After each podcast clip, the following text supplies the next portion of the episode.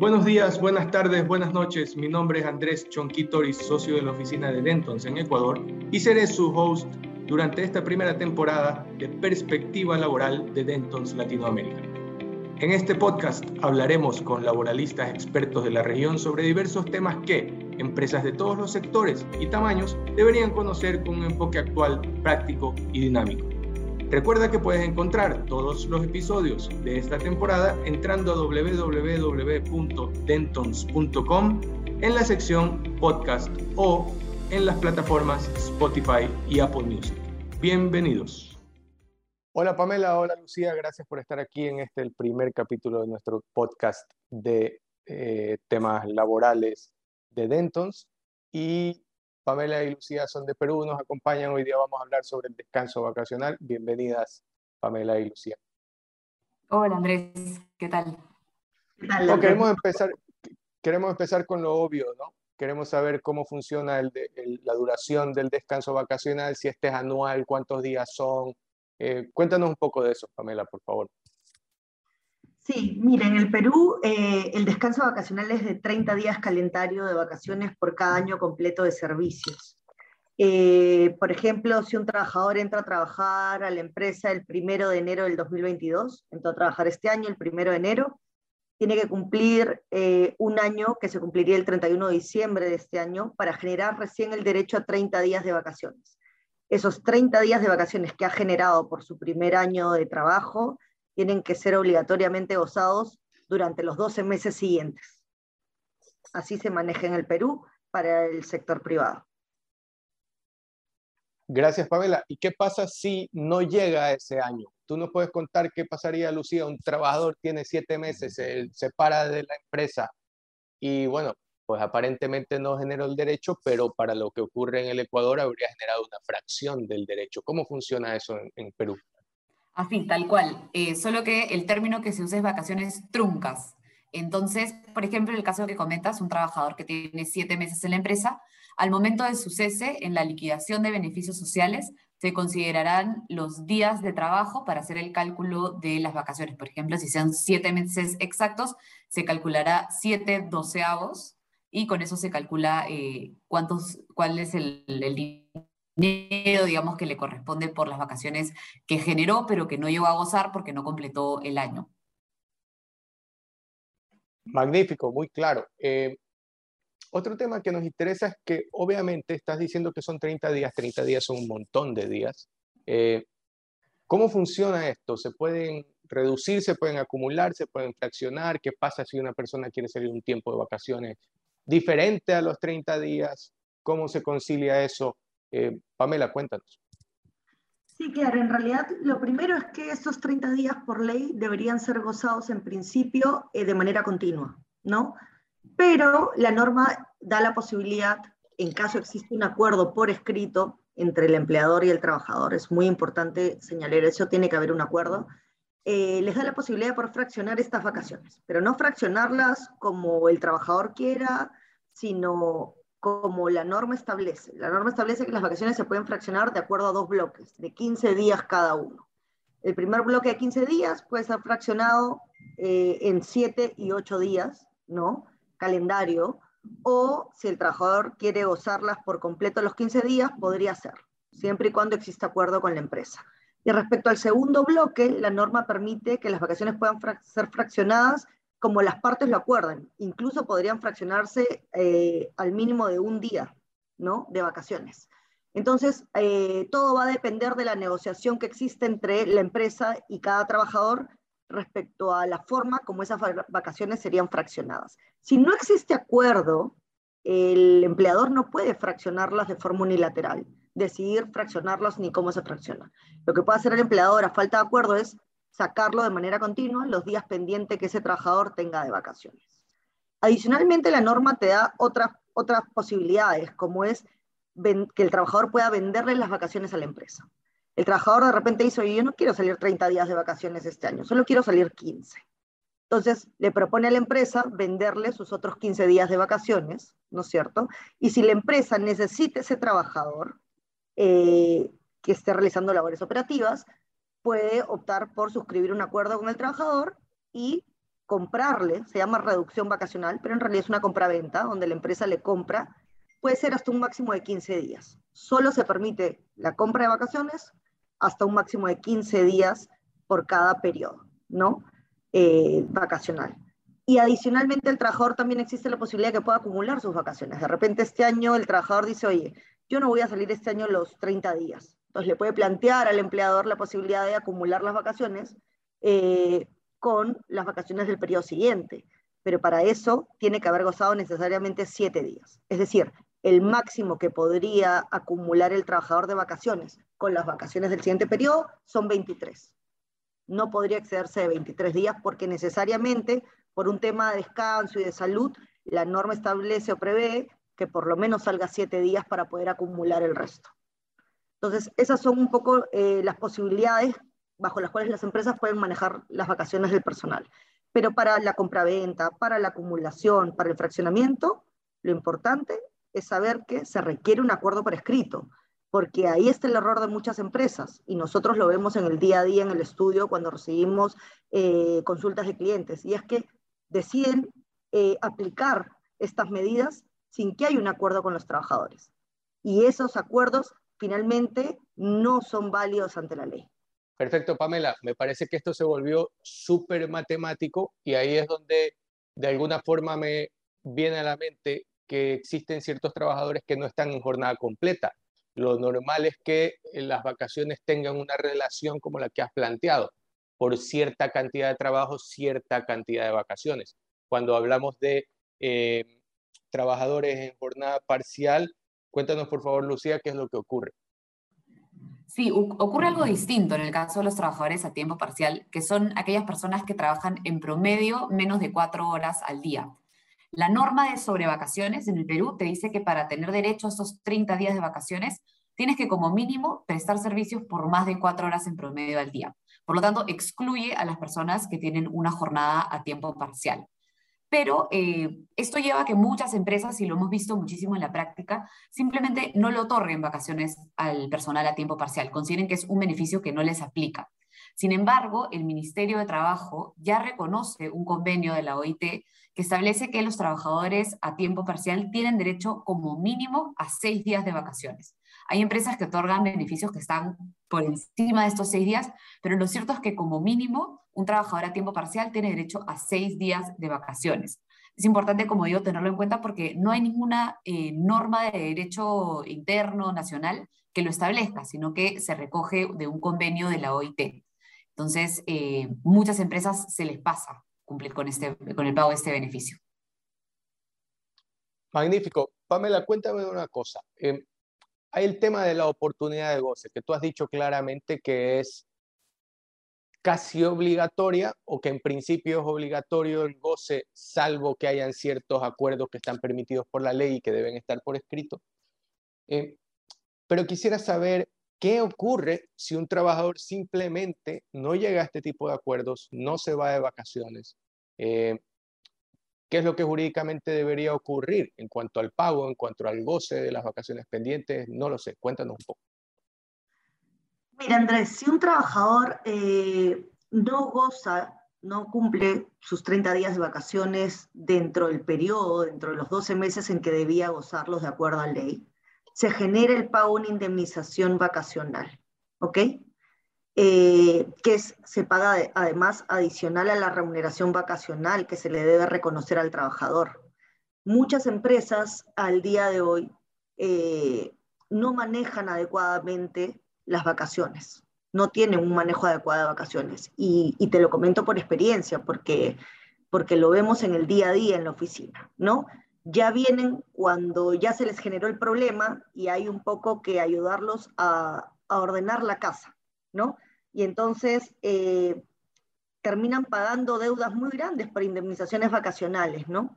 Eh, porque justamente no tuvieron un control adecuado y se les pasó el plazo para que los trabajadores pudieran salir, o de repente porque operativamente en muchos casos no les pueden dar las vacaciones y deciden asumir la contingencia económica que ellos representan. Entonces, eh, nos ha sucedido en muchos casos que han venido clientes a la oficina a decirnos necesito regularizar el tema vacacional ¿no? Y tienen planillas grandes de trabajadores y tienen muchos adeudos de vacaciones vencidas de periodos anteriores. Y ahí lo que, lo que hacemos nosotros es empezar por una auditoría, ¿no? Una auditoría laboral donde levantamos toda la información de vacaciones de cada uno de los trabajadores en planilla, que además es una información histórica, porque no es de los últimos cinco periodos, tres periodos o del último año, no. Es, es levantar información de vacaciones desde el día uno en que cada trabajador entró a la empresa para saber qué se le deuda respecto de cada periodo. Y una vez que podemos eh, tener ya un informe final de auditoría respecto a la situación vacacional de cada trabajador, nos sentamos con el cliente y vemos cuáles son las estrategias a seguir para cada caso. ¿no? En algunos casos tengo empresas que me dicen, mira Pamela, yo no puedo pagar esa cantidad de dinero en indemnizaciones, o sea, eh, más la remuneración vacacional. Yo los voy a sacar extemporáneamente de vacaciones y solo reconoceré el pago de la indemnización. O en algunos casos me dirán, a estos trabajadores sí los puedo sacar, pero estos son indispensables y no pueden salir. Entonces, en ese caso, eh, esos otros sí tendrán que reconocérseles el pago y hay que sentarse con cada trabajador, explicarle qué se los está pagando, eh, a qué periodos corresponden, para poder un poco limpiar la deuda vacacional y que empiecen de cero y que empiecen a tener un control adecuado. ¿no? A partir de esa regularización, ya nuestro estudio normalmente empieza a asesorarlos en un manejo adecuado de las vacaciones hacia adelante y las empresas empiezan a adoptar determinados mecanismos internos para que no se les venzan los plazos. Pueden dos meses antes ir revisando cuáles plazos están por vencer para sacar a los trabajadores de vacaciones, porque si no hay un acuerdo de fraccionamiento, lo que sí establece la norma es que el empleador puede decidir la oportunidad de goce. Gracias, Pamela. Eso me lleva a pensar que la cuestión es muy formal, es súper formal. Parece que habría que tener todo por escrito, parece que habría que tener todo tabulado. Parece que hay espacio para acuerdos, pero siempre que esos acuerdos sean previos y eso me lleva a una pregunta eh, que a veces ocurre en la práctica. Una persona tiene que ausentarse tal vez injustificadamente porque no hay un justificativo en la normativa que se ajuste a la causa de la falta, ¿puede esa persona luego pedirle a su empleador que considere esto como un día o dos días o lo asigne a vacaciones? Sí, en realidad eh, no, no podría, no podría imputarse ese descanso o esa licencia o esa, esa ausencia al trabajo eh, con un día de vacaciones, porque para que pueda eh, existir el, descanso vacacional fraccionado por un día, tiene que haber un acuerdo previo por escrito entre el trabajador y la empresa. Entonces, en este caso, es imposible que un trabajador se ausente, ¿no? Y que al día siguiente te diga, impútalo a mis vacaciones. No se podría. La empresa en ese caso además no tendría ninguna obligación de imputarlo, porque claramente había una ausencia injustificada y lo que va a hacer la empresa es, uno, sancionar a ese trabajador por la ausencia injustificada, si es que no, justifica, si es que no presenta un documento sustentatorio, y dos, eh, reducir el día de trabajo de su boleta mensual. Pero no podría imputar las vacaciones porque no había un acuerdo previo por escrito. Magnífico. Lucía, eso, eso me hace ir contigo también. Em, ¿Qué pasa cuando dentro de esta auditoría nos damos cuenta que existe un personaje dentro de una empresa que no ha cogido vacaciones, que nunca las ha pedido, que nunca se ha dado la oportunidad de negociarlo, tiene 100 días de vacaciones pendientes de gozar.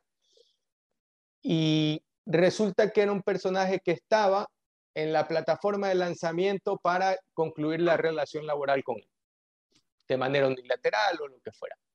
¿Eso cómo se traduce en el finiquito, en el pago de los haberes pendientes luego de la terminación de la relación laboral. Termina la relación laboral, reformulo la pregunta por la causa que sea, pero me deben 100 días de vacaciones, ¿cuánto me pagan? ¿Qué me pagan? Como tú mencionas, existen muchos trabajadores que eh, deciden no tomar sus vacaciones, ¿no? Consideran que es suficiente con los fines de semana, es suficiente con los feriados, y es más, quieren trabajar, quieren trabajar más y, no desean salir de vacaciones, y lo vemos un montón en la práctica.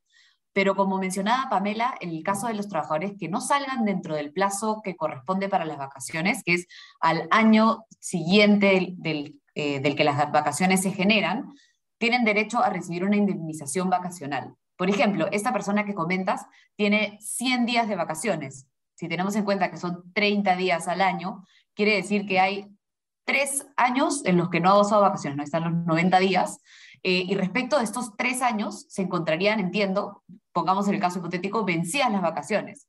Entonces, por lo tanto, le correspondería eh, algo que se llama la triple vacacional, pero que en realidad es un doble pago, y se le, correspondería una remuneración por no haber salido de vacaciones, que es la que le hubiese correspondido si salía, pero además un pago adicional de una indemnización equivalente a, lo mismo. No pongamos que por 30 días de vacaciones le correspondía, eh, no sé, pongámosle, mil dólares.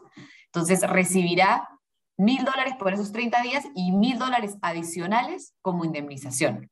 Por eso es súper importante, como comentaba Pamela, que las empresas tengan eh, muchísimo control sobre los días de vacaciones, porque lo que el, poder que le da la norma a la empresa es de tener la última voz o el, último voto sobre el momento en el que el trabajador sale de vacaciones para que no se generen estas indemnizaciones. Hay muchos trabajadores que lo saben y como lo saben, prefieren quedarse para al final de la relación laboral gozar eh, de esta indemnización, ¿no?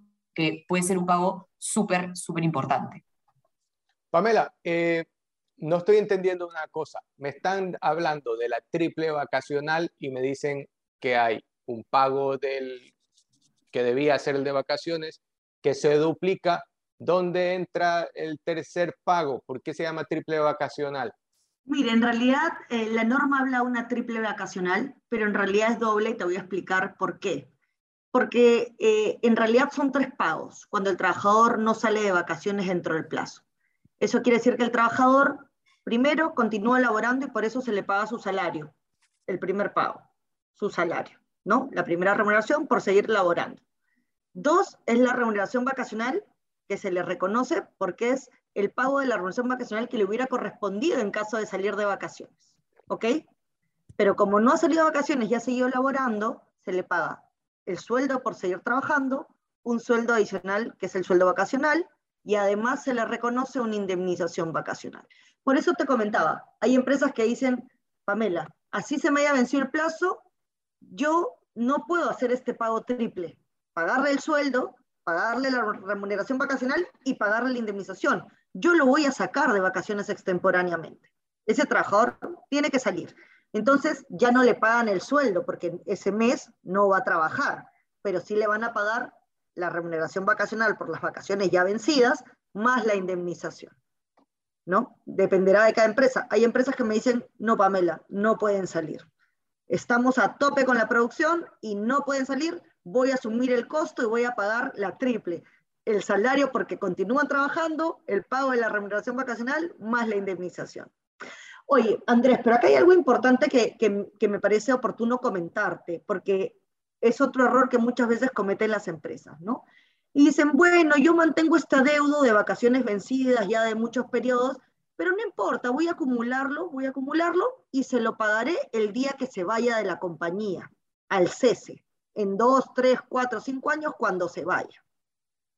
Y ya hay un pronunciamiento del Ministerio de Trabajo de unos años atrás que establece que el, el derecho al pago de la indemnización, a recibir el pago de la indemnización vacacional, no se produce al cese, se produce al vencimiento del plazo donde tenías para gozarlas oportunamente. Es decir, a partir del día siguiente de que venció el plazo para el goce oportuno de las vacaciones, las empresas ya están en deuda respecto al pago de la indemnización. Y si tienes una fiscalización laboral y verifican que ya se vencieron las vacaciones y no has cumplido con el pago de la indemnización, va a haber una sanción administrativa por el incumplimiento de esta normativa laboral. Entonces, muchas empresas dicen, no, yo lo, la indemnización la reconoceré, pero cuando se vaya de la empresa. No, hay que reconocerla una vez que se venció el plazo para gozarlas oportunamente, porque te corres el riesgo que además de tener que pagarlas, tengas que pagar una multa a la SUNAFIL. Muy claro y muy oportuno esto, Pamela. Eh, quiero empezar con Lucía en la siguiente conclusión que les voy a pedir a las dos, luego pues contigo, Pamela. Mañana, entramos nosotros a una empresa y sabemos que tienen un quilombo de tema vacaciones. ¿Cuáles son las buenas prácticas que nosotros le decimos a esta empresa? Uno, dos, tres, no más. Le decimos, ok, mira, te recomiendo que de ahora en adelante hagamos esto o te recomiendo que en este momento tomemos acción por aquí. Lucía. Lo primero es identificar la cantidad de días de vacaciones que tiene pendiente de goce cada trabajador. ¿no? Lo que buscamos es hacer un análisis de cuál es la situación actual, eh, digamos, tomar una foto de lo que está sucediendo. Y el siguiente paso es sacar a todos los que puedan de vacaciones. Este es, digamos, el segundo paso, eh, un poco para ordenar y limpiar la situación.